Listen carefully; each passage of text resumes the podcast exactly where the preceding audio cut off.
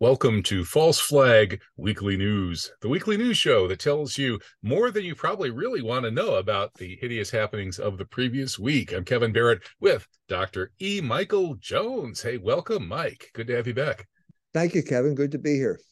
Yeah, yeah, good to be here. And well, here now is the USA. I just got back from Iran a couple of days ago and we'll be talking about that and lots of other things because today is the anniversary, the 44th to be precise, of the Islamic Revolution. So millions of people are celebrating in the streets of Tehran, including J. Michael Springman, our False Flag Weekly News co- colleague, and then Scott Bennett as well, who's also been on the show. So we'll talk about that.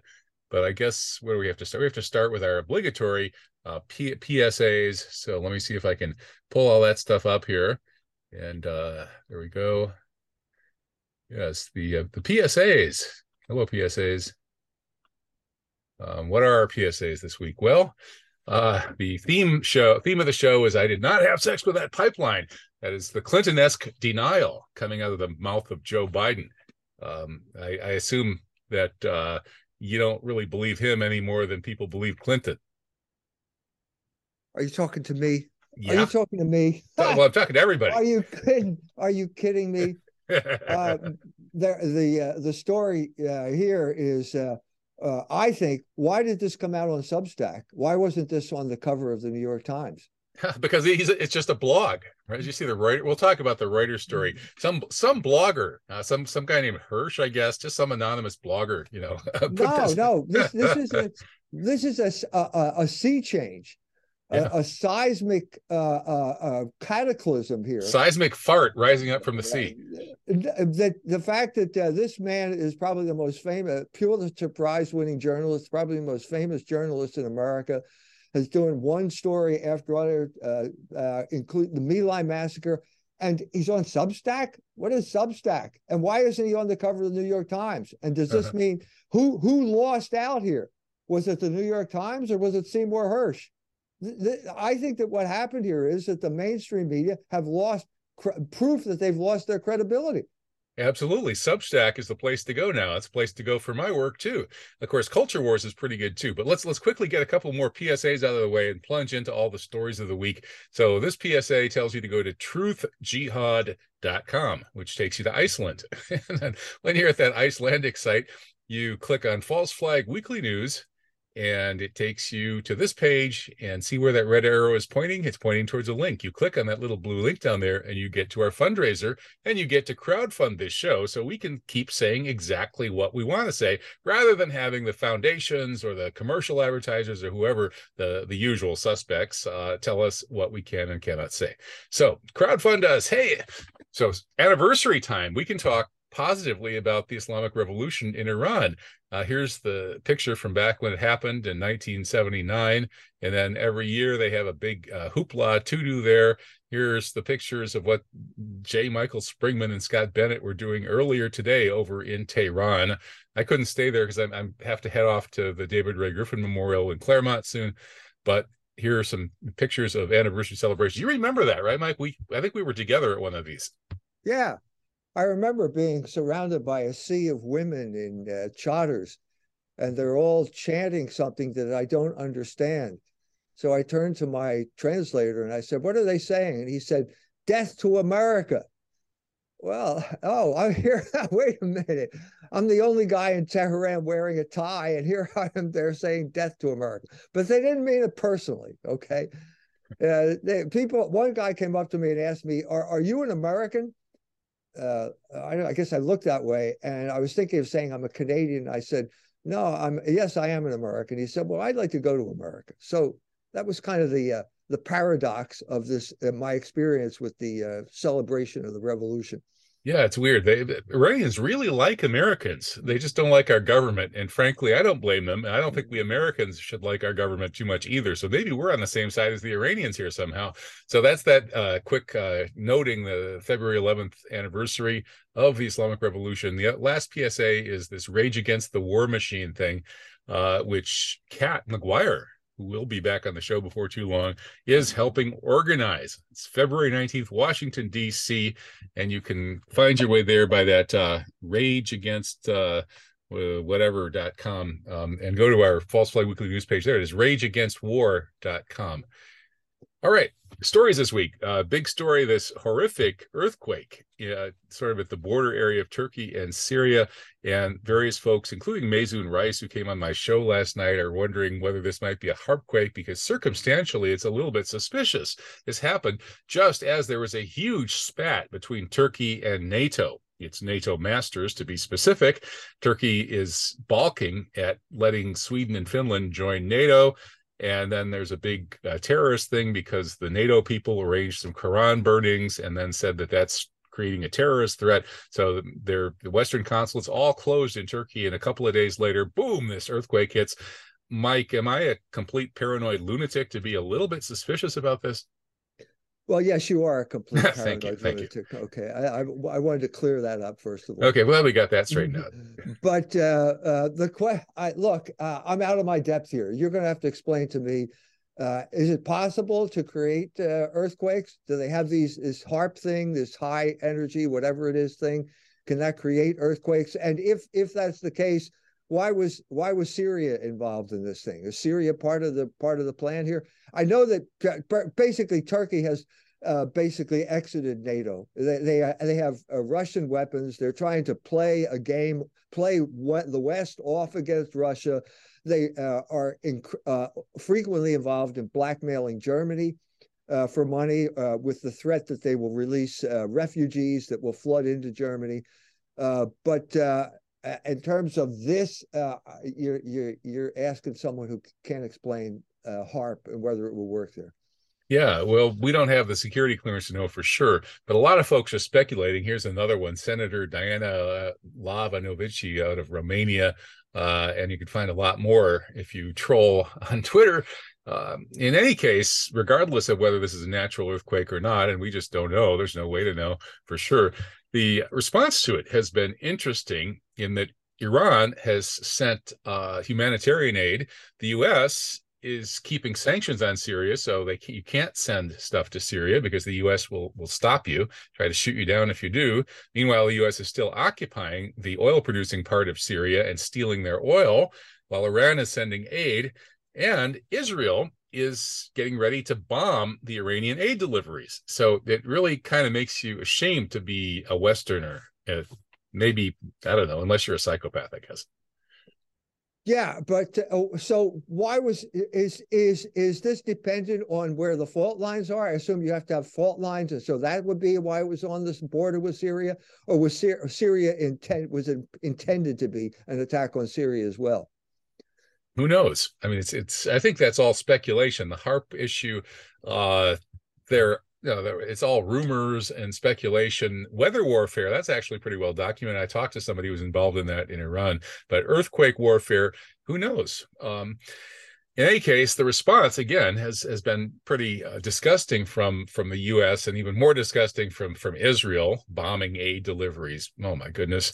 Uh, China is calling on the U.S. to end its sanctions. I mean, these sanctions are causing immense suffering, uh, and of course, stealing all Syria's oil and, and the money that could be used to rebuild this devastated country is is also uh, disgusting. So uh, China is behaving kind of rationally and saying the things that you would think everybody would say. While uh, Washington has refused to even consider ending sanctions on Syria, at least during the period of trying to help people after the earthquake again, this is this is mind-boggling. The sanctions are going to uh, have become counterproductive, and that's part of the problem. But they uh, they don't understand the sanction the per, the the effect of sanctions. Let's let's just say uh, on Iran, sanctions action act as a tariff. And what they've done in Iran is help create domestic manufacturing in a way that would not have happened if the sanctions hadn't been imposed. Uh, imposed. I remember talking to the head of, uh, I, I, when I was there, talking to the head of uh, Press TV. He gave me some figure of like uh, the the domestic manufacturing in Iran had tripled or quadrupled since the imposition of the sanctions. So, it, it, over the long haul, if you can get through it, sanctions are a blessing in disguise. But in, in, the short term, for Syria, as they try to recover from the devastation of this imposed war, another imposed war that the West and, and the Israelis uh, created, they really could use help from outside their borders. So the sanctions are really uh, hurting Syrians.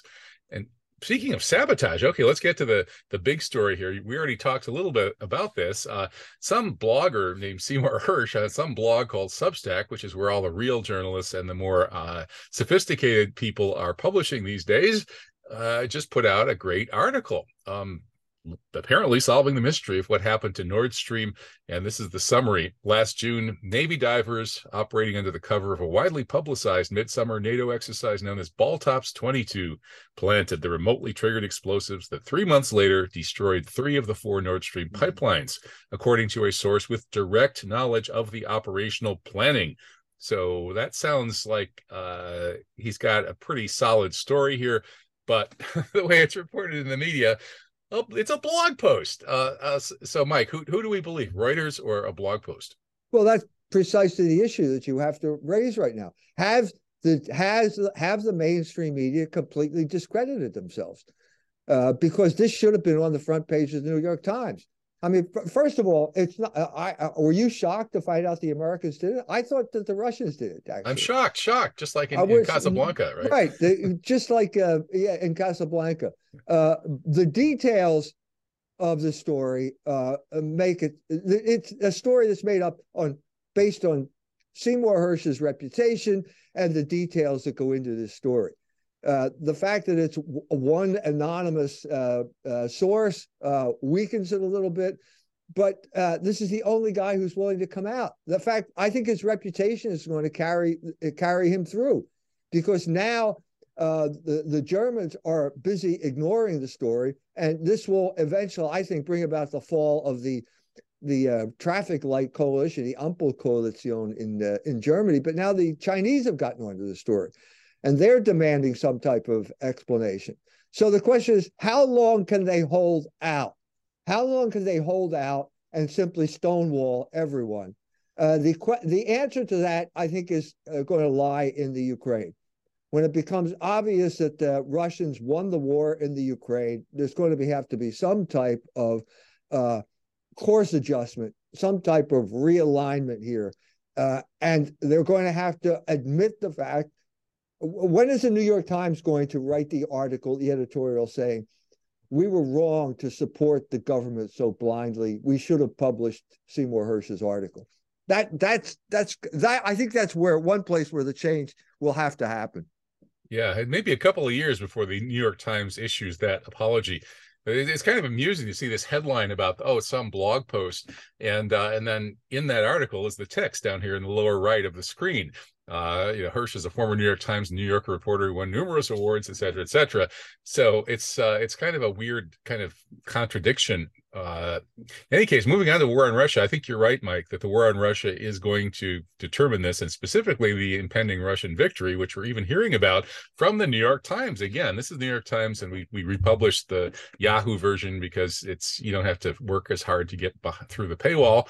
And uh, New York Times is telling us that you know Ukraine is in serious trouble. The exhausted troops are outnumbered, outgunned. Russia hasn't even begun to commit its new 200,000 strong uh, group. So it looks like you know this this could this all could be over before too long, uh, and God willing, it'll end somehow other than the way the film Doctor Strangelove ends.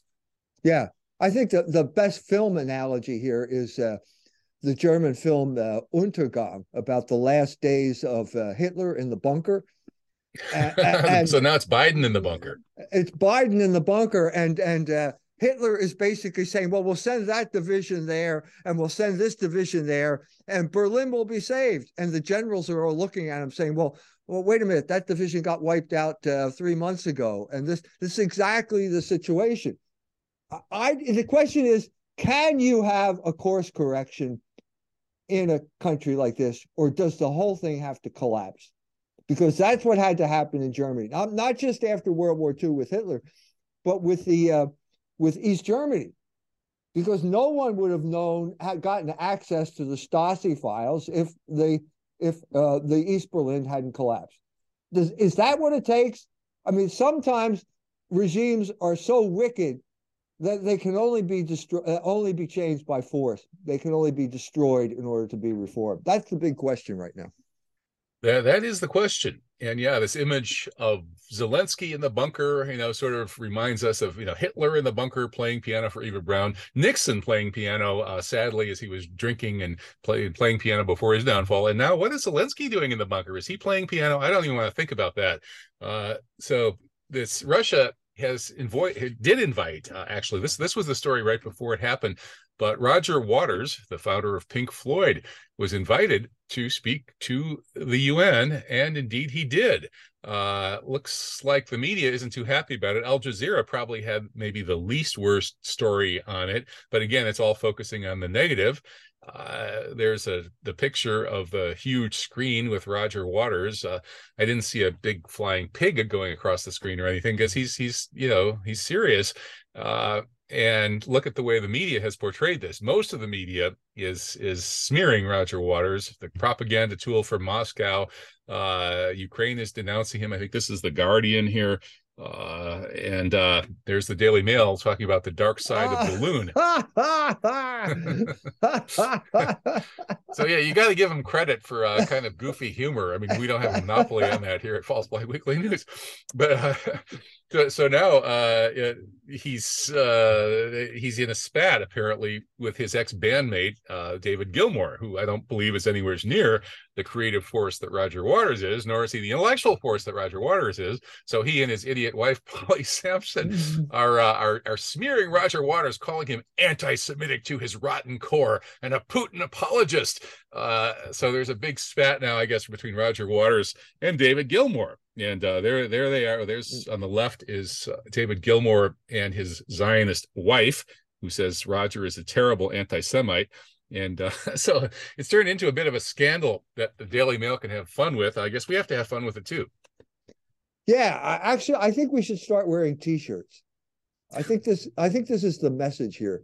Zelensky do, do, do you remember when the the uh, the hollywood guys would show up at zelensky's uh, to give like when uh, who was it? Uh, Sean Penn gave him his Oscar. Everybody had to wear a T-shirt, and they they would all uh, lift weights so they'd have big biceps when they were coming in to give the the T-shirt operation here. This is uh, Germany is going to ban Roger Waters from speaking. The, the, same type of situation that all of these rock gods, these rock idols uh, can go along uh, and do whatever they want as long as they toe the party line. And and uh, that's precisely what happened. Eric Clapton found this out. He was a guitar god. He toed the party line. He didn't toe the party line, and he was denounced by Rolling Stone, which had put him on the cover for 15 years or so, 15 times. And this is precisely what's uh, becoming apparent now that the all these guys, not just the black rappers, they all have a golden chain around their neck which uh, can get yanked at will whenever they they do something that the the oligarchs don't like. The question is, who's going to win out in the end? Is Roger is is Seymour Hersh going to win out over the New York Times? Is Roger Waters going to win out? Uh, I think eventually the tide's going to turn, and these guys are going to end up on top. And the ridiculous Daily, Daily Mail is the absolute worst, absolute worst propaganda outlet in the world right now, as far as I can tell. Yeah, well, you know, calling him a, a loon, I guess it, it, reminds me of back when I was suddenly in the Fox News, you know, Hannity spotlight. Uh, for they call they were calling me a, a nut. Most people think you're a nut. Uh, so I think when when these kinds of outlets are calling you a loon or a nut, you're probably doing something right. Uh, and certainly Roger Waters is doing a lot of things right. Um, and so he's taking, uh, you know, he's taking the, the the rotten fruit and stuff coming from the usual suspects, but that's just part of the game, I guess.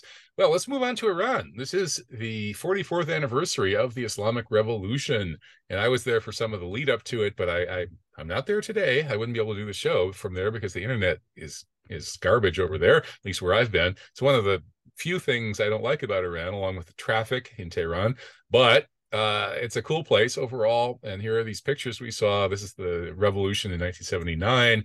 Here are the people celebrating today. Uh, and I published this piece from Tehran on how that Chinese balloon story looks real different from Iran because, you know, the Americans were so upset about a Chinese spy balloon floating across America.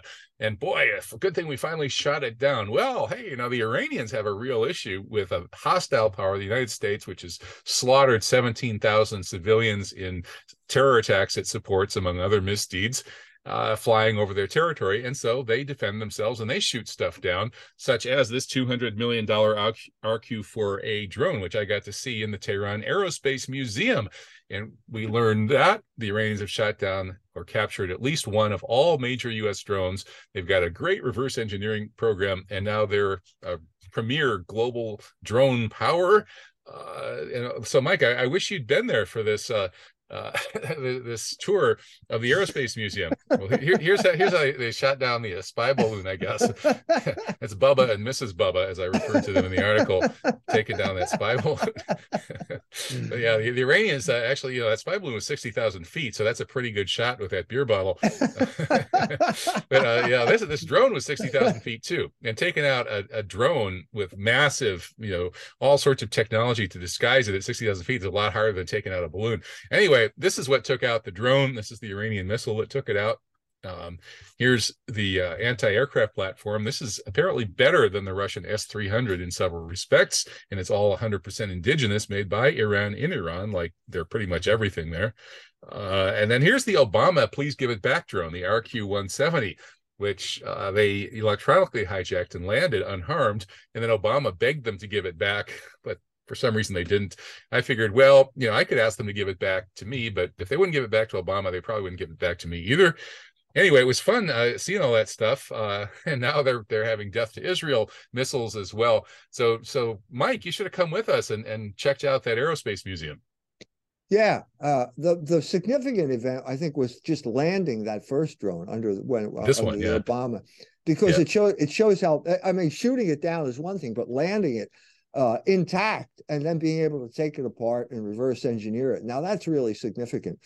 And I think that this is part of what's driving now the reluctance on the part of uh, NATO allies to send any type of serious material to uh, Ukraine now. They're afraid it's going to be captured or maybe even sold sold uh, for some type of uh, uh, outrageous price so that it can be reverse engineered because it's not it's not going to succeed on the battlefield. It's not going to work. Uh, I think everyone knows this is the end game, and they're reluctant to invest any more in this type of thing. But I think what happened during this period of time is that it was similar to what started with uh, when the Israelis uh, last time invaded Lebanon, and suddenly realized that the tanks were really vulnerable to missiles. And now you've got a whole situation like uh, the the uh, the United States sending HIMARS missiles, uh, which cost between three and six million dollars a shot every time you fire one off, uh, and the other side being attacked by Iranian drones that cost twenty thousand dollars a piece. Swarms of Iranian drones uh, making the HIMARS missile kind uh, obsolete. This is the type of shift that's taking place in military technology that is going to determine the war. It's going to determine. It's going to be quantity over quality for the most part in this war, and quantity is going to win out o- over uh, high tech uh, quality things because they are vulnerable. I mean, some kid with a, his uh, model airplane could probably land one of these drones. That's probably what happened. Something like that. It, these are very vulnerable be, because of the electronic uh, uh, configuration, uh, the the computers that need need to run them. One of the things that just happened, uh, I don't know where did you whether you were talking about this or not, but uh, Elon Musk just shut down Starlink over over Ukraine. Uh, did it probably because the Russians figure out where the links were and they threatened to blow it up. This is the, the Achilles heel to all of these operations, and war is going to be the time when they discover the Achilles heel. Yeah, I think that's absolutely right. Uh, so yeah, Iran actually shot down a couple more, uh, in this case, Israeli quadcopters just before I went there last week.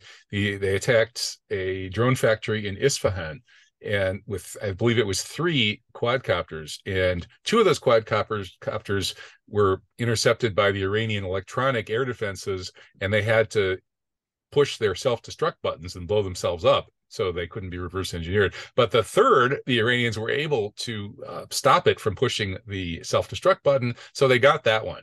And so they got one of those Israeli quadcopters, and they none, none of the three did any damage to the drone factory.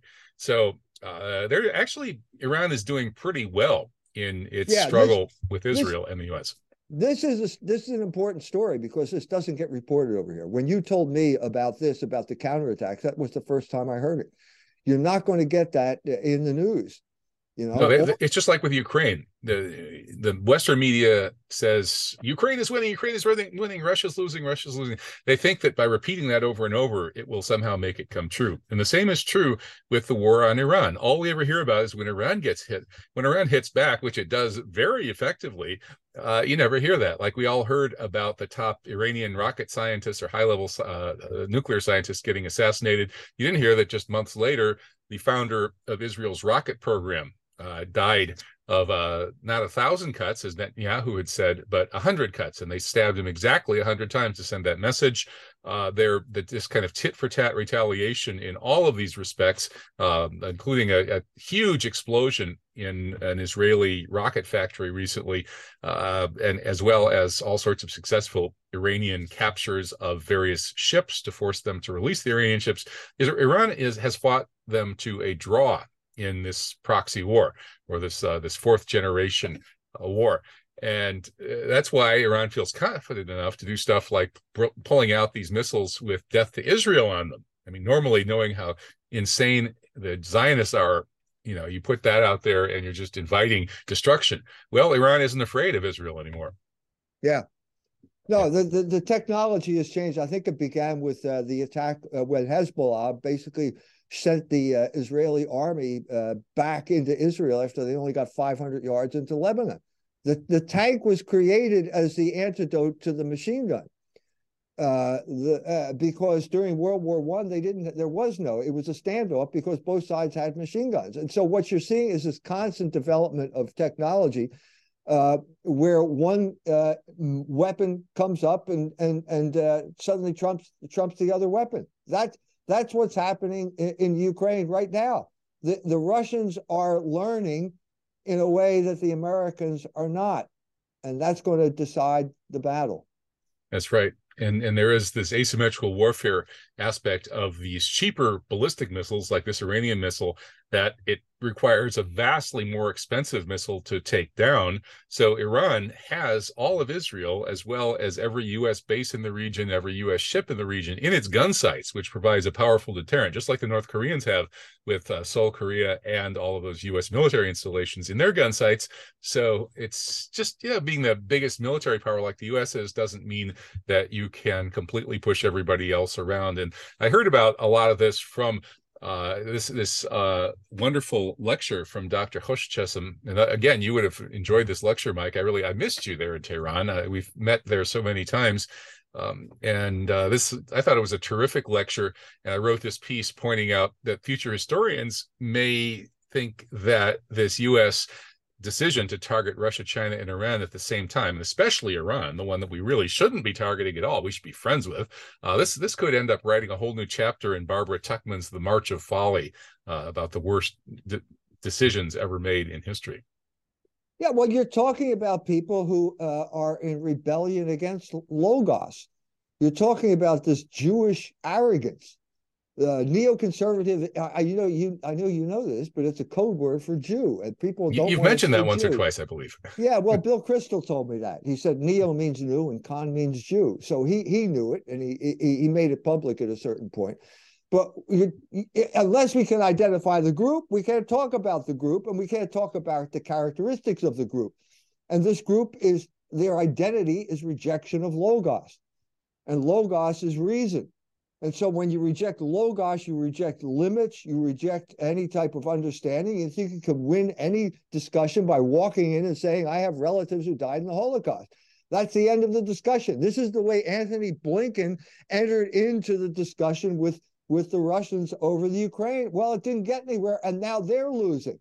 So what I'm saying here is you can't uh, hand, you can't delegate your foreign responsibility uh, your foreign policy to people who think they can win every argument by saying they have relatives who died in the Holocaust. It's not going to work. They don't have the skills, the diplomatic skills or the military skills. They think that we're all powerful. They think the truth is the opinion of the powerful, which is the motto of the New York Times. And it's not. You need some type of humility before reality, before logos, in order to be successful. And that's why they're failing. Well, over in Iran, they know very well that the US and the West are dominated by ethnically Jewish people who are, for the most, pretty much all uh, Zionists. So what they try to do is get along with the Jews who live in Iran. They get extra representation in parliament and stuff, but they don't get to run the place, unlike certain other countries. And so they they have no problem with Neturei Karta. They have no problem with the Jews in Iran. So they like to say that they have the problem with the Zionists. They don't like to say Jews, but uh, you know the reality, and it is what it is, right? I mean, what can you say? Uh, so in, in this lecture, Dr. Chesem talked about the 14 battlegrounds of the hybrid war. And I wrote about this in the article, you know, this war of perception, making it look like, oh, everybody in Iran is revolting against the government. Uh, the women all hate the hijab, which is nonsense. Uh, they, they stopped enforcing mandatory hijab. And so now at the airport, maybe, you know, like uh, one out of 20 women doesn't wear hijab. And on the streets, maybe, you know, one or two out of a 100, probably depending on which street you go to uh, this this perception is is totally off base. Everything in the Western media you read about Iran is nonsense. Uh, then they they're doing assassinations, cyber attacks, sabotage.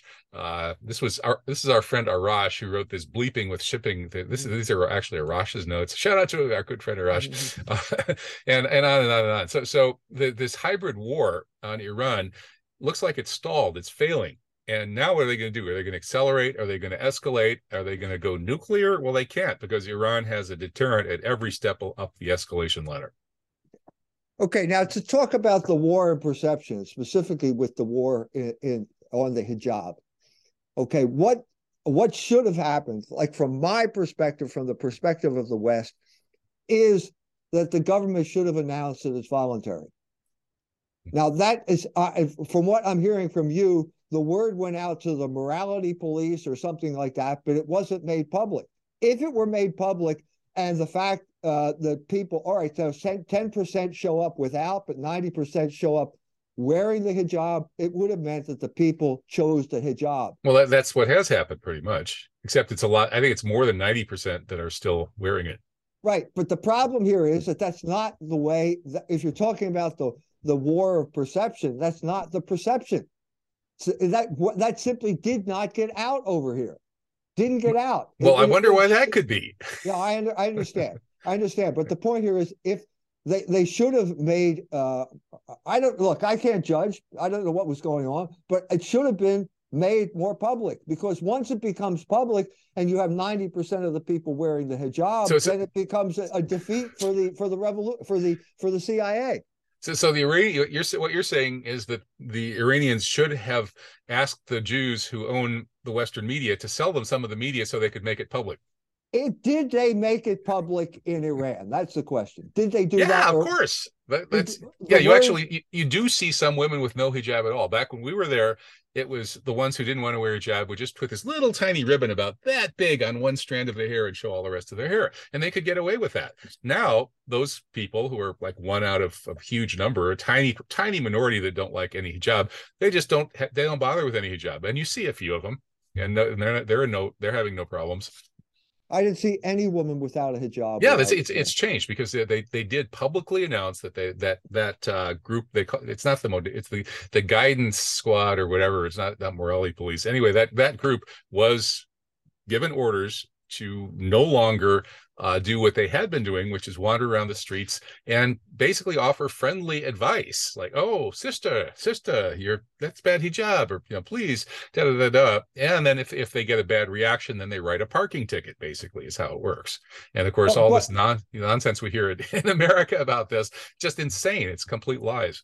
But was there a public announcement, or did they just talk? No, yeah, of course there was. No, there was a public announcement that the guidance squad would no longer be enforcing hijab. So it's totally official, no hijab enforcement, and that happened like four months ago. And okay. yeah, we never heard about it over here okay. because guess who owns our media? Right. No, that that makes sense. Okay, so uh, if I mean you can get some of the truth about this stuff from sources like Press TV, which of course is jammed and taken down from all the satellites, and you can't get it in Germany at the airport in Germany. I couldn't get Press TV or RT, which pissed me off. I wrote a Facebook post that stirred up a huge storm over that. But uh, in any case, you can get the other side of the story from some of these kinds of outlets.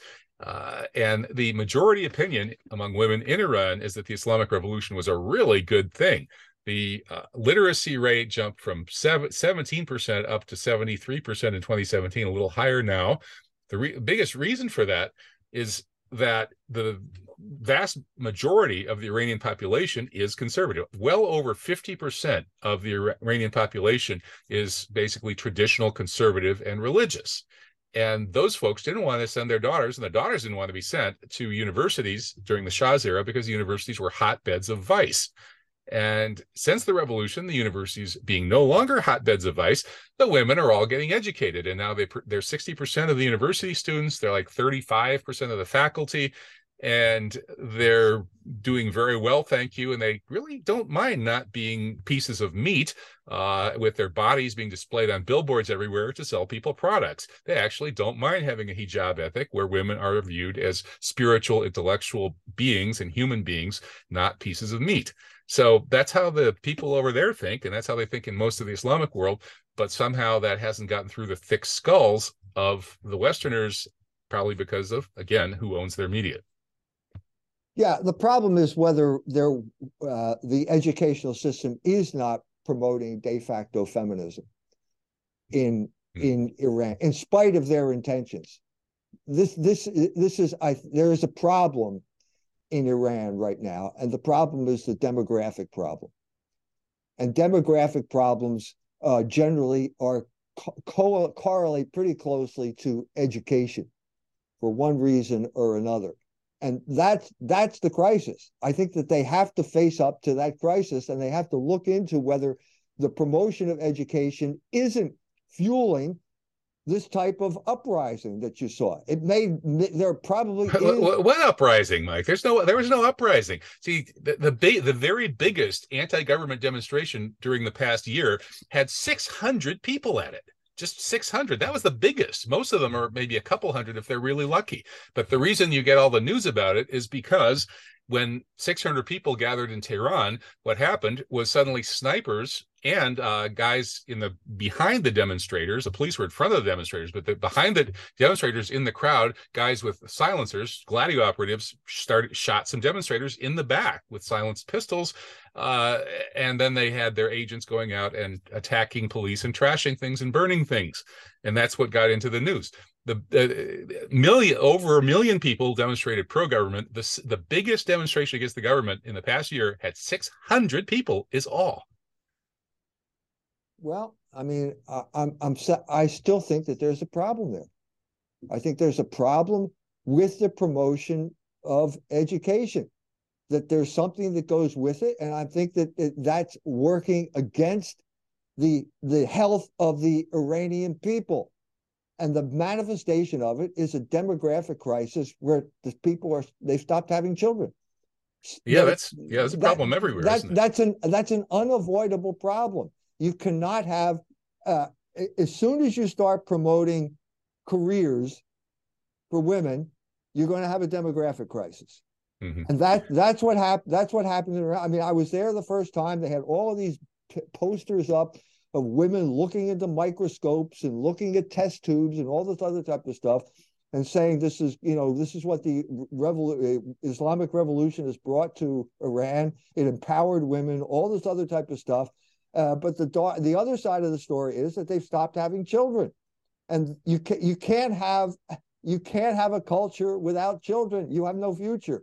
That's the crisis that has to be solved right now because if yeah. it isn't they go out of existence yeah, I, I, I partially agree. In Islamic tradition, it's the normal kind of the, the the standard thing for a woman to do is to marry and have children but the minority of women who are driven to have some kind of career or to be scholars or what have you that's fine but it's it's true that today it's become the norm for women to have the careers which has caused the demographic crisis and other kinds of cultural breakdown things uh, and so here's here's another Iran article that I just published in the Crescent, which is the leading current affairs magazine uh, for Muslims in English. And I asked the question, why hasn't this spread? Iran's actually doing pretty well. As you said, the sanctions have backfired. Uh, Iran has achieved genuine independence and sovereignty. And the official Islamic system, despite it not working perfectly by any means, is a heck of a lot better than the alternatives in the region. And so, why don't the other countries want to follow this model? And I came up with a bunch of reasons. Main one, though, is that the other side has successfully contained this. They haven't been able to roll it back and, and get regime change in Tehran, but they have been able to use just really brutal methods to make sure that there's nothing like this anywhere else. Like they killed possibly as many as a million people in Afghanistan during the 1990s to prevent a democratic Islamic uh, takeover. So anyway, people can read the article for the details. Yeah, uh, there's no question that uh, the United States has been waging war against Islam for, for years now. It's clear they were on the list. Uh, and all of the wars in the Middle East are a result of the, the attempt to destroy uh, Islam as a political force. Okay, but if you're asking, the, the, the issue here in Iran, I think it's more complicated because in Iran, it's not just Islam. You've got a Persian culture that goes uh, uh, a thousand years before the arrival of Islam. And Islam always had an unle- uneasy relationship with Iran. The Iranians are, uh, unlike the uh, most of the people in northern Africa who were conquered by the, the Arabs, didn't give up their language. And there is a residual, uh, what should I say, Persian nationalism that is a cohesive force in Iran that simply cannot be ignored. And, and it may uh, be under the umbrella when you say the Iran's revolution, you're talking about an Islamic revolution that did not originate from the mind of the Persian people. It was the Ayatollah Khomeini got it from Sayyid Qutb. It was the Islamic Brotherhood, and it was imposed on Iran uh, in the same way that the invasion was imposed on Iran. So I'm saying that for the future of Iran, there's going to be have to some have to be some type of course correction that is going to allow more of this Iranian Persian uh, I, national identity to be heard and come to the fore. I think that that it, it, it can't continue the way it's going. You can't have a revolution forever. I personally think that the Iranian Revolution died with the Ayatollah Khomeini in 1989. And at that point, there should have been a course correction. And now I think it's imperative that they have a, a course correction. And I think they understand it because uh, the the course correction on the hijab is part of what we're talking about here. But, but, but Mike, look, here's the demonstration uh, today. Millions of people were out there celebrating the revolution. The biggest anti-government demonstrations have had 600 people the government made hijab de, de facto optional. And as a result a tiny fraction almost you hardly see any a tiny fraction of women go out without hijab and have no problems. So it's it, your argument that there's this huge persian nationalist thing that doesn't like being muslim and yada yada yada i, I don't see it. It's quite the opposite. I, I think that uh, the islamic culture in iran is very uh fixed I, it's it's it's been islamic since what the the seventh eighth century and i think people embraced islam in iran every bit as fervently as they did in other places like morocco which i'm familiar with so i don't i don't I don't, I don't think, there's any, any contradiction between uh, national identity and Islamic identity. I think there is a distinction, and I think that they did they did not embrace it in the same way that Morocco did. They retained their language, and there's always been this. Uh, I mean, Shia Islam is not the same as Sunni Islam. I think that Shia Islam is in many ways an Iranian protest against the Arabic conquest. No, no, no. Shia Islam is is it's been around everywhere. It was they they had all of North Africa, much of the Middle East during the Fatimid period. Uh, Shia Islam is it's just one of the five schools. It's not somehow fundamentally any different. But it's Iranian. No, it's not. It has nothing to do with being Iranian. The the, the the- great Shia the- scholars are over in Iraq. They're Arab. They're in, in, in Lebanon. They're Arab. In India, they're I Arab. mean, In Pakistan or in India, they're Indian. In Pakistan, they're Pakistani. Shia Islam is a global thing. There are even some in Malaysia where it's illegal, and uh, in Indonesia where it's also illegal. So it's it's Africa's full of Shia Muslims. Uh, The United States of America is full of Shia Muslims, just as it's full of Malikis and the other schools of law. So this this idea that there's something specifically Iranian about Shia Islam is just nonsense. It just so happens to be there now, just like it so happened to be Morocco was Shia at one point, and Egy- Egypt was was the center of the Fatimid Shia dynasty. Well, uh, the I I met with the Ayatollah Shahrud the last time I was there, and the first thing he started talking about was the Saudis and how they were not real, they were not really Muslims, and the I know the Sunni consider the Shia heretics, and uh, ISIS would happily behead a Shia before they would behead a Christian. I, I don't think you can ignore this difference. No, And yeah, I but think- but that's not how that's not the case. That that's just a weird thing that just happened recently. It it yeah, this this kind of sectarian stuff has popped up in history here and there, but not nearly to the extent that Protestant Catholic uh, the schism happened here with the wars of religion.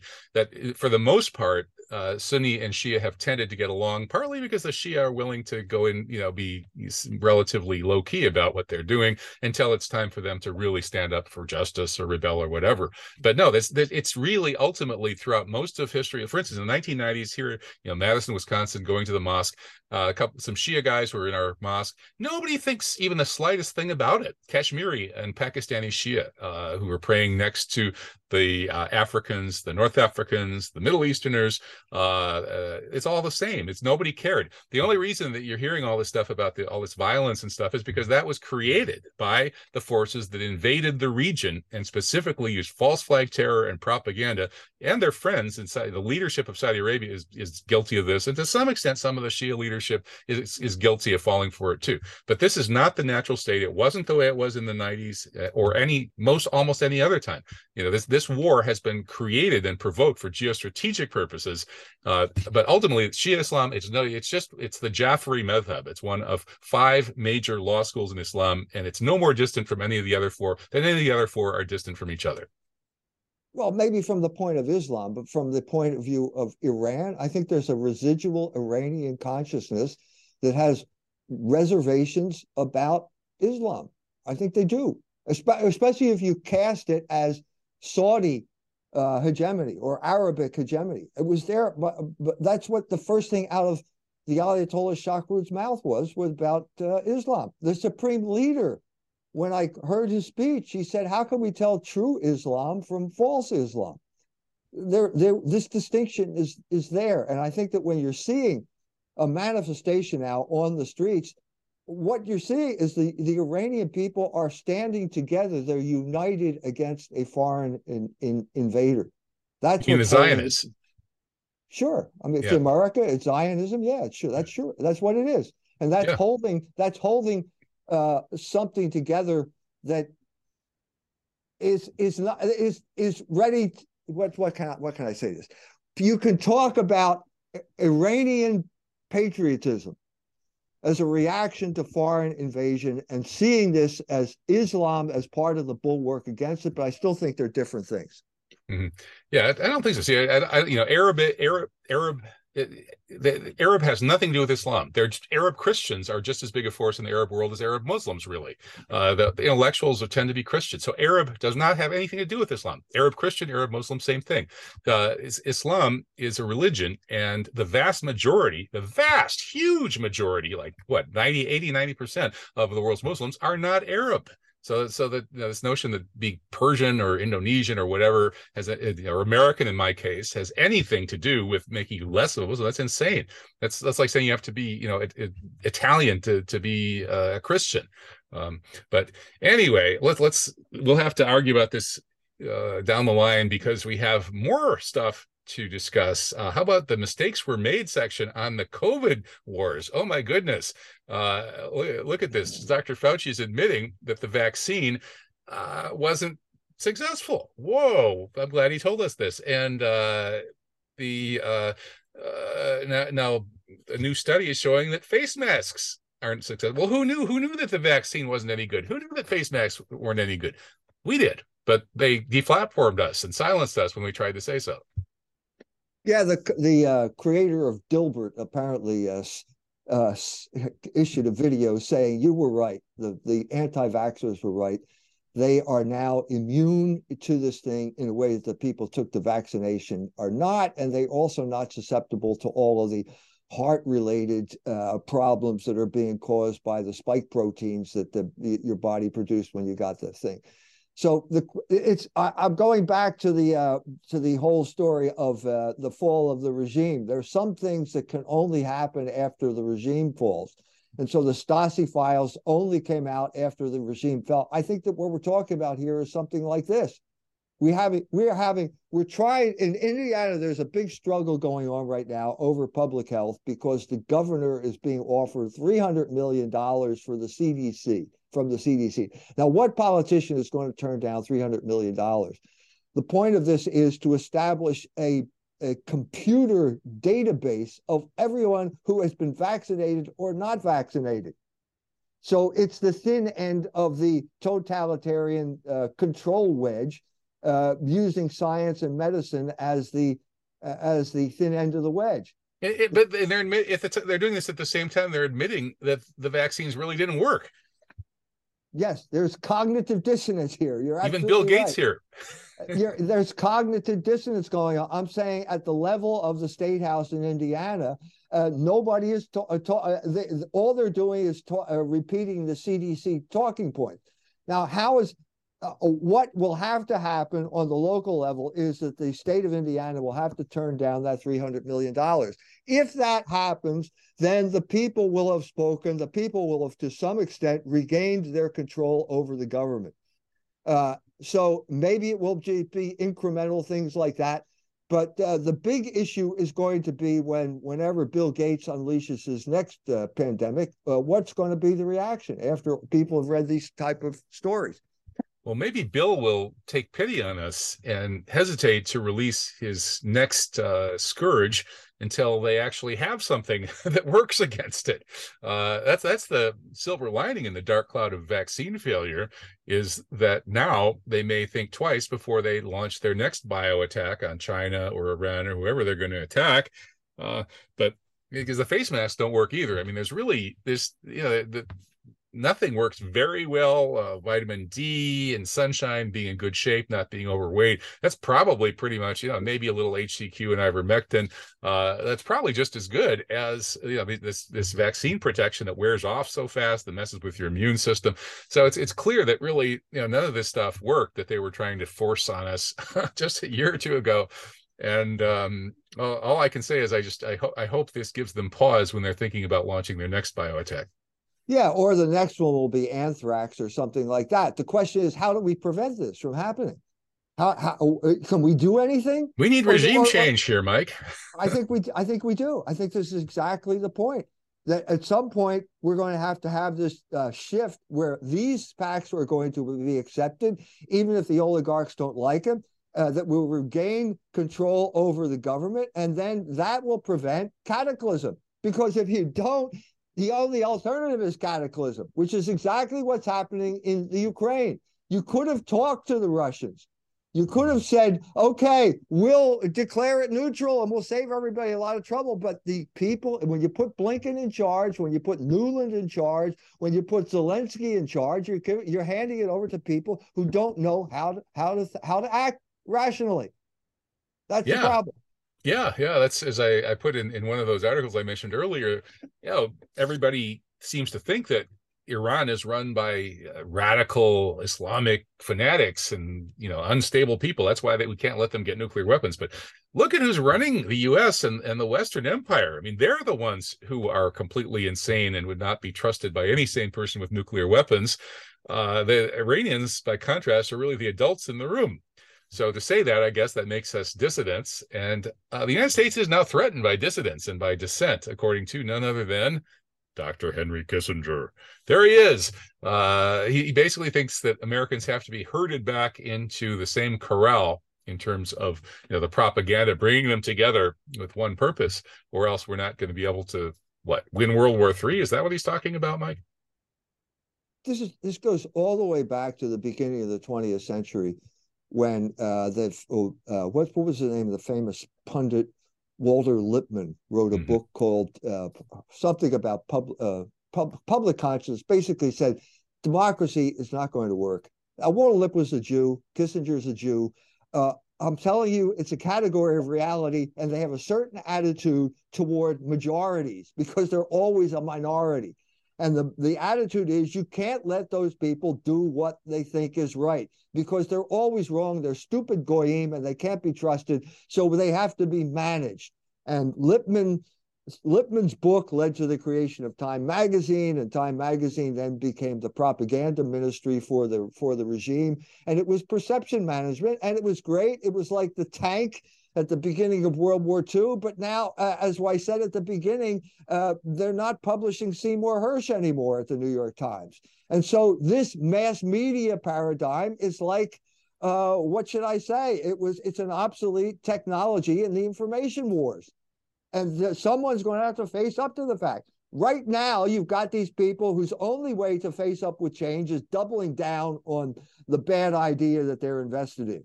That's got to change. You have to persuade these people that your day is over and you need to move on to some type of more rational conclusion, uh, rational policy. And that's not going to happen unless we can identify who the people are and why they are doing this. Okay, well, we, we need an uprising by the reality based community against these people who say we're an empire now and uh, we can do anything we want and uh, create any reality we want. So, speaking of propaganda, uh, the uh, New York Times uh, is worried about this lawsuit by the attorney generals of Missouri and Louisiana who are suing the White House and government officials for deplatforming them during this COVID period of crackdown on free speech. And here's the New York Times wondering whether the First Amendment has become a barrier to virtually any government efforts to stifle a problem that threatens public health. So basically, the New York Times looks like they're ready to jettison the First Amendment. Uh, I thought the New York Times was, you know, would used to stand behind people like Seymour Hersh and Daniel Ellsberg. What's, what's going on? Yeah. A, newspaper is against the First Amendment? Yeah, yeah, yeah. Wait a minute. What something happened here. This is proof that the New York Times is not a newspaper. It's the propaganda ministry of the American empire. Now, do they know that? Are they ready to, uh, uh willing to admit the consequences of what they just said? Because that's what's going on here. The question is: Is the New York Times going to? Uh, are they going to uh, uh, uh say they're sorry? Are they going to say they're wrong? Are they going to say, no, wait a minute, truth is not the opinion of the powerful, which is the way we've been operating for decades now? Are we going to go back to real journalism? Are we going to welcome Seymour Hersh back to the staff here? Uh, I don't think so. I think that they've they've plotted their course. They are going to go on uh, like Ahab on this monomaniacal crusade that is going to destroy them. Going to destroy them. Yeah, well, I'm not going to hold my breath until they rehire uh, Seymour Hersh, That's for sure. Uh, but um, yeah, I, I, don't think it's working out well for them. They really uh, do need to get back to their roots in real journalism, or certainly would seem that way to me. But uh, the censorship and the you know, the unfreedom, the rollback of the First Amendment is continuing, despite that lawsuit we just mentioned that the New York Times doesn't like. Uh, here's a piece by Jonathan Turley pointing out that along with that lawsuit by those attorney generals from the red states, we're also going to have some hearings in Congress about this weaponization of government agencies and this uh, attack on free speech that we saw with the Twitter files. So things could get kind of interesting here. Yeah, they're going to have to. Uh, we have to be able to have some type of meeting here because at the at the moment that they're cracking down, it's the very moment that is an indication that they lost control. That's why they're cracking down. So yeah, what panicked. Do? How how are they going to the the the Seymour Hersh thing? The other what you're seeing now is that internet is driving the mainstream news. The the classic example would be Tucker Carlson, who is now getting his leads from the internet, not just the Seymour Hersh thing, which is an internet story bypassing the New York Times, the whole i think we're going to cover it at some point but the whole uh, fbi splc story. Mm. uh, tucker carlson covered that uh, it's an internet story. So the lead, internet is taking the lead. It's the tail wagging the dog here now yeah, Twitter and Substack, uh, especially Substack, are really becoming the go-to places for uh, real journalism, real discussion, interesting opinion. Uh, well, Columbia Journalism Review, which is the premier you know, journalism critic outfit in the academy, just published something pretty good. This is kind of a man bites dog story that Co- Columbia Journalism Review, this very official uh, organ, would come up with something this accurate and comprehensive essentially going over the whole Trump Russia hoax, which it turns out that's pretty much what it was. They certainly didn't prove anything. I mean, maybe Trump's a Russian agent, but he didn't really act like it. He kept arming Ukraine throughout his presidency. And all of this nonsense that they claimed turned out not to be true. It took Robert Mueller seven hours to say so. So anyway, I thought it was kind of interesting that the Columbia Journalism Review could put out this four-part series uh, in depth, basically admitting that uh, Trump Russia was a big hoax. Well, that's because they're in the business of training journalists. Uh, so the, the whole definition of journalism now is up for grabs. If you if you get hired by a mainstream outlet, can you do journalism, or or do you simply uh, repeat the talking points? Does everyone become a talking head, where they hand you the talking points that just got passed down from some type of government agency, and you repeat them with uh, on air?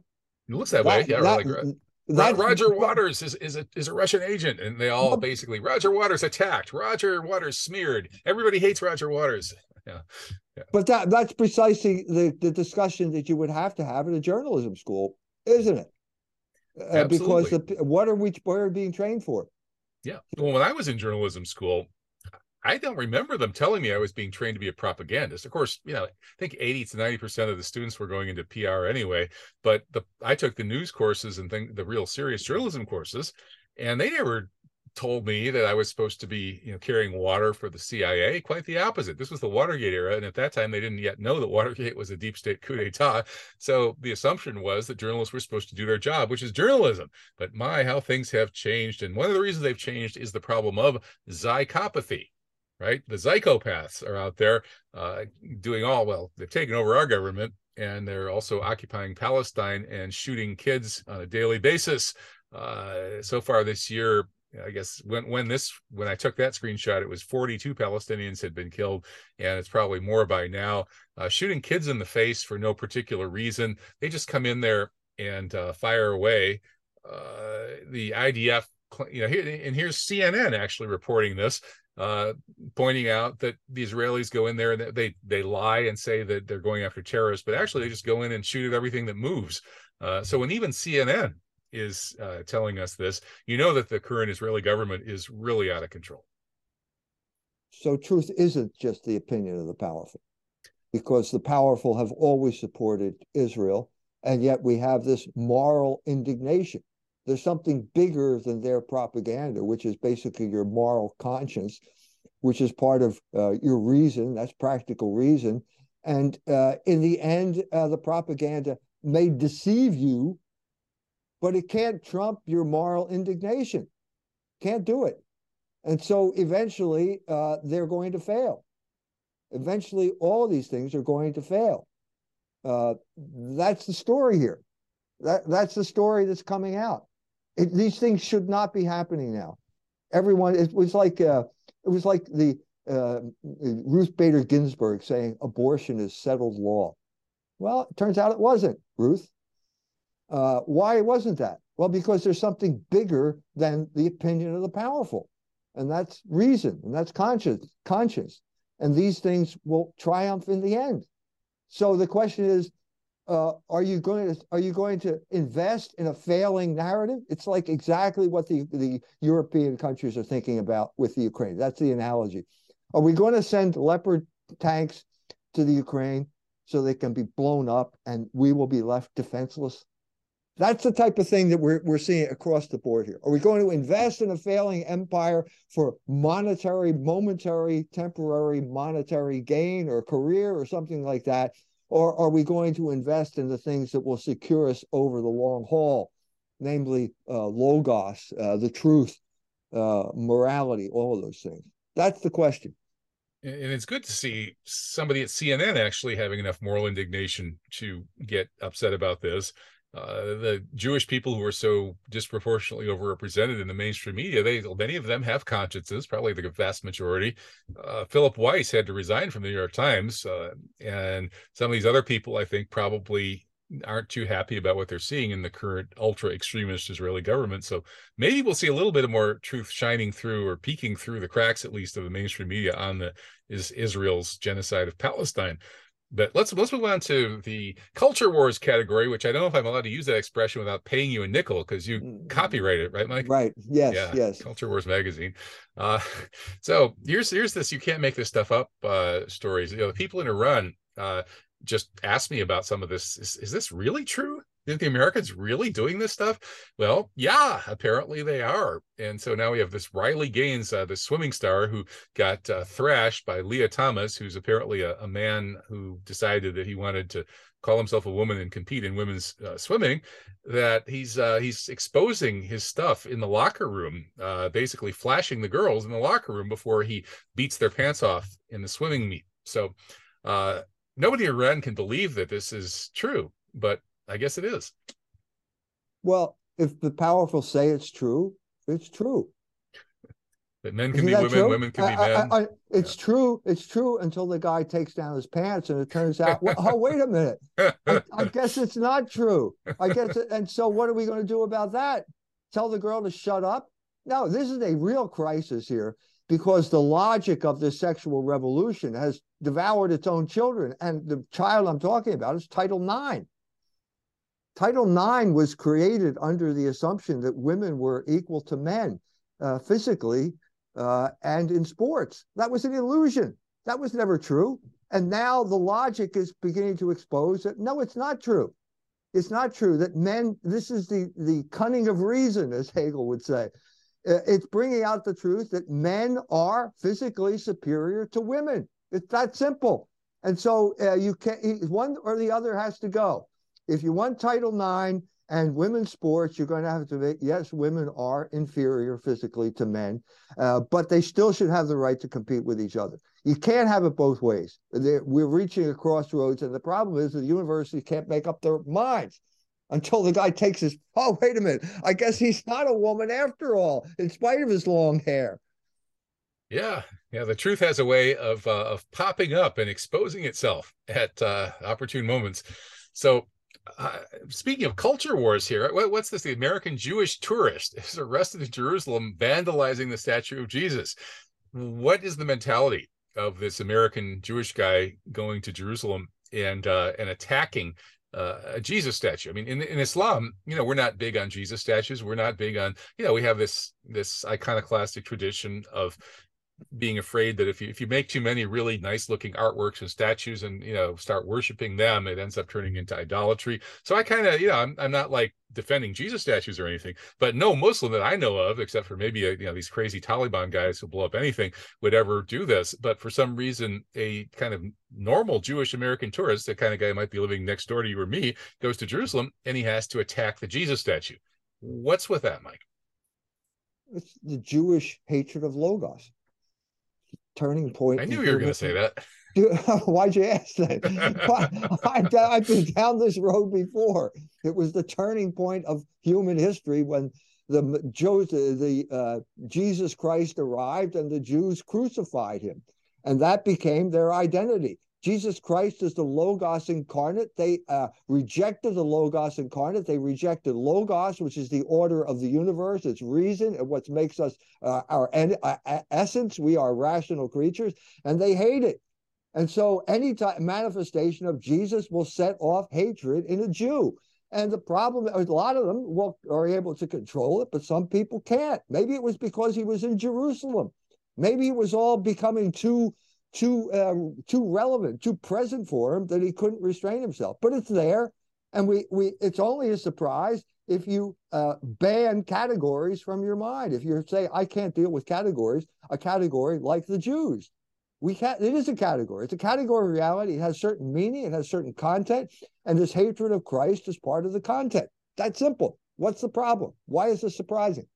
It's, I guess it's not surprising. Um, obligatory disclaimer, though, for the there. I don't know how many of my viewers eh, don't realize that Muslims love Jesus, but just in case there are any that don't realize that yet, yes, Muslims love Jesus. Jews don't. There's a real big difference there. And it's kind of strange that everybody is talking about Judeo Christianity and the Christians are supposed to be uh, allied with the Jews in this war against the Muslims, when actually uh, it's the Muslims and the Christians that love Jesus and the Jews that don't.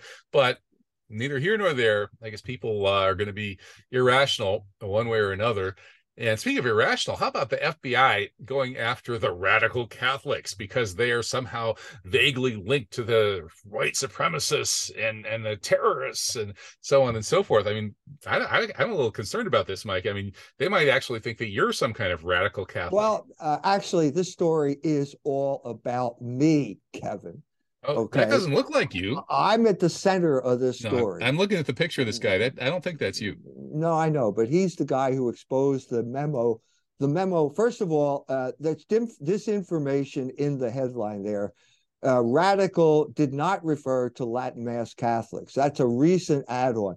This began with a memo from the Southern Poverty Law Center listing uh, a dirty dozen of radical traditional Catholics. The Latin Mass was never mentioned. This list came out in 2007, and Culture Wars was on the list. Hey, congratulations! I was I was afraid you were feeling left out. I'm glad you made no, the no, list. I, uh, no, and why was Culture Wars on the list? Because Heidi Beirich of the Southern Poverty Law Center, who made up the list, attended a speech that I gave in Washington D.C. at the Sam Francis Memorial.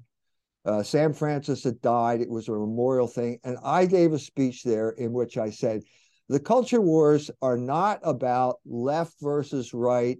It's not about black versus white. It's not about Latin Mass versus Novus. I didn't say that because no one thought that. I said it's between the Jewish revolutionary spirit and the Catholics. That's the battle here. And Heidi, and th- th- it blew up the entire meeting. Taki was there. He said, "We're all going to be arrested because I said I said the word Jew. You, you said the J word. Nobody's allowed to say that word. You, I said the word, and I blew the whole thing up because I it, it destroyed the whole uh, inner logic that these people try. It's not liberal conservative. Heidi Beirich was in the audience she wrote an article mentioning me, and she said basically, uh, E. Michael Jones was red faced and shouting. Okay, yeah, I was. There were cameras, uh, lights there. It was very hot. But what she didn't mention is that I blew up the racial narrative and replaced it with a religious narrative. Uh, and so what she did then later, a year later, she publishes this list, and I'm on the list. Those people had nothing whatsoever to do with any other people on the list. She made it up completely out of her own head, uh, trying to open up a new front on the culture wars, which was basically going after traditional radical Catholics. I, so again, Latin Mass had nothing to do with it at that point. Mm-hmm. That's a later spin on it that's trying to turn this battle into once again an internal front among the Catholics. Right. I have some Catholic friends who are into the Latin Mass as well as others who aren't. Um, but yeah, that's that's uh anyway, good shout out to this Kyle Seraphin guy for breaking open this story and, and blowing the whistle on it. Well, you know, Catholics aren't the only ones who were targeted, as you know, Mike. The Anglicans are pretty targeted too. Now it's hate speech to say anything negative whatsoever about any kind of sexual perversion that your traditional religion does not sanction. And of course, that just uh, that's what this story refers to and then I, I slipped in this story just i just discovered it because when i was in tehran i talked to folks uh, who remember me hanging out with Stephen Sizer and discussing the evidence that israel was involved in 9-11 well just uh, what was it 10 days ago or something uh, Stephen Sizer was barred from being a priest in the Church of England until 2030 uh, because well, uh, he shared some information about Israel being involved in 9 11. And of course, that's ipso facto anti Semitic, even though uh, lying and saying it was the Muslims that did 9 11 is okay, uh, even though you're smearing a group uh, in such a way that you're participating in the murders of 20 million plus Muslims, uh, which 9 11 was designed to trigger. But if you tell the truth about who really did it, then uh, you're a horrible anti Semite. You must be banned from your religion. So uh, shout out to Stephen Sizer, a very brave Christian who's walking that path of the Christians who have spoken truth to power.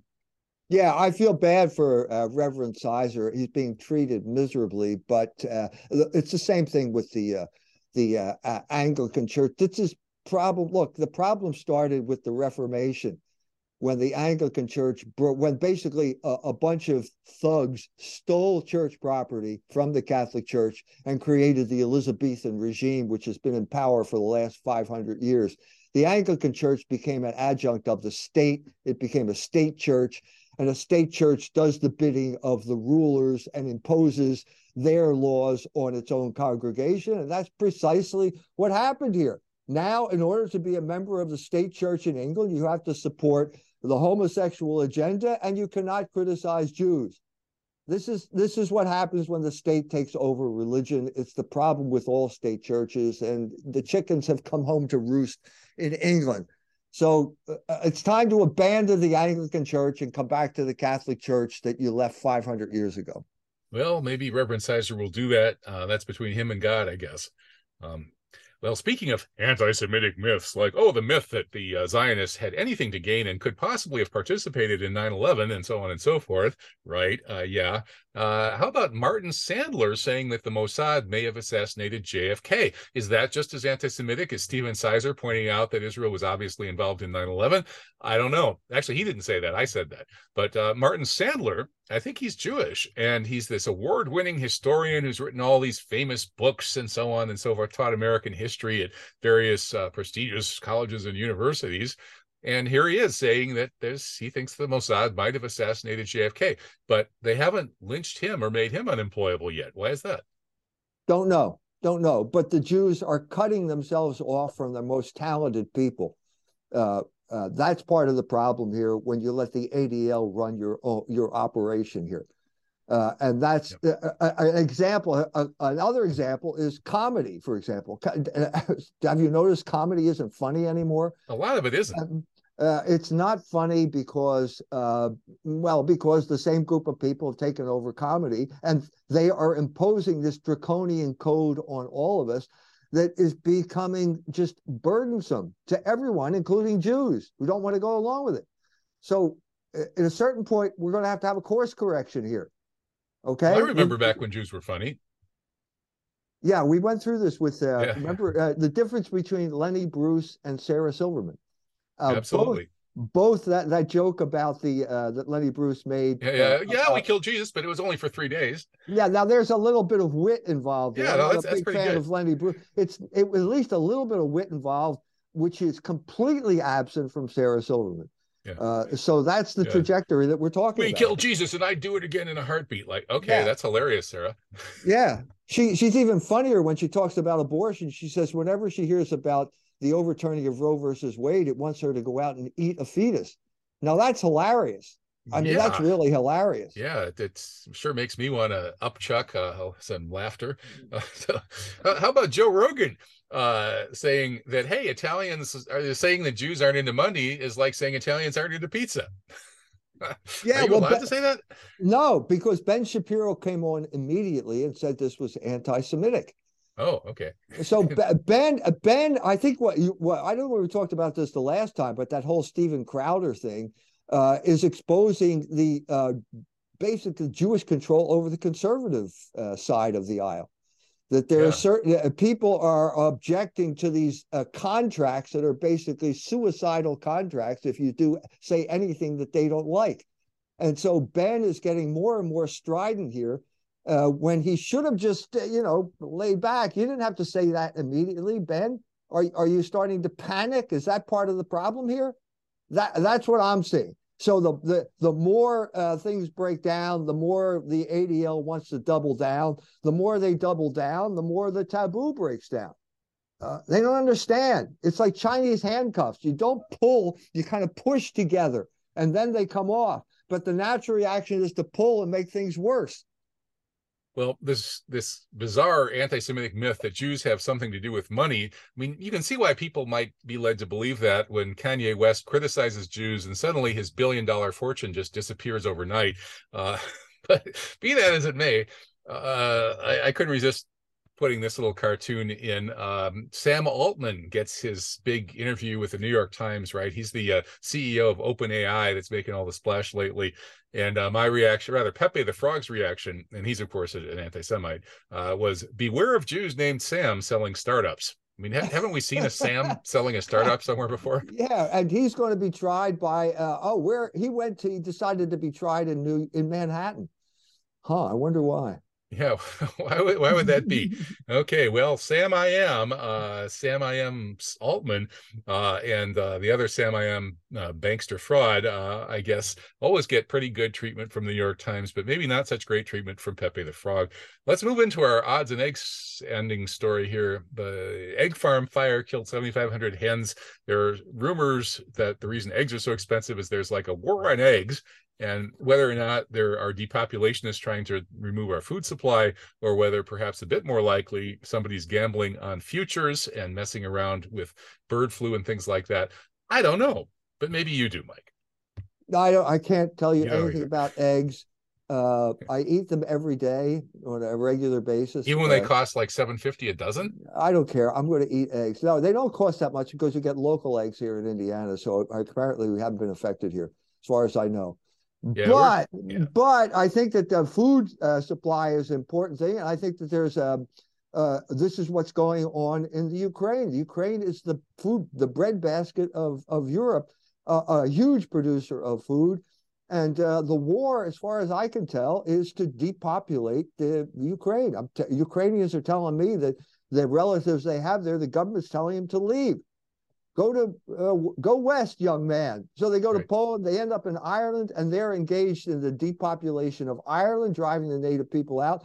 But the ethnic cleansing of the Ukraine is going to leave vast tracts of the best farmland in Europe open to be bought up at pennies on the dollar because of the crisis. And guess who's going to jump in here? Zelensky's already cut a deal with Larry Fink of BlackRock. He's going to help rebuild the country. No, I think what they're going to do is buy up valuable assets at pennies on the dollar because of the war.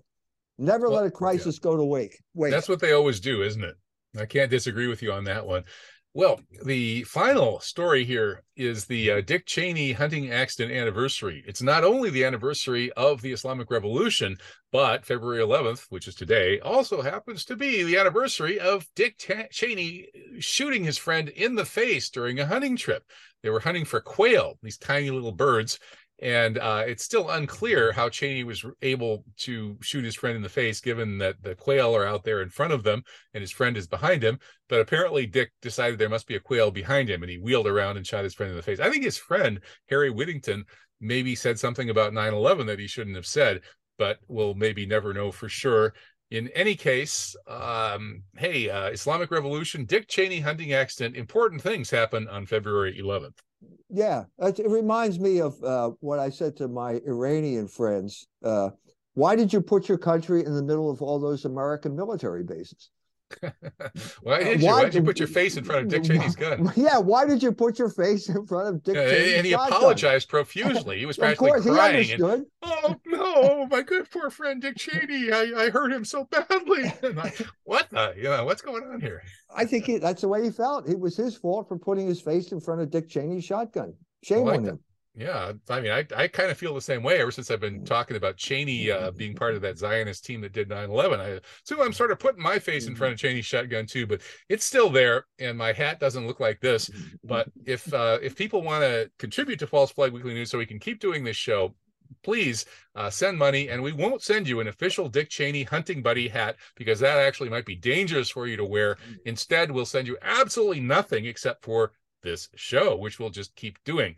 So that's our spiel, and maybe we uh, made a whole pile of money off it, or maybe we didn't, but we finished the show. So thank you, Dr. E. Michael Jones. Uh, appreciate your terrific commentary and your work at Culture Wars Magazine. You're welcome. Always a pleasure. Okay, uh, take care. God bless, and see y'all next time.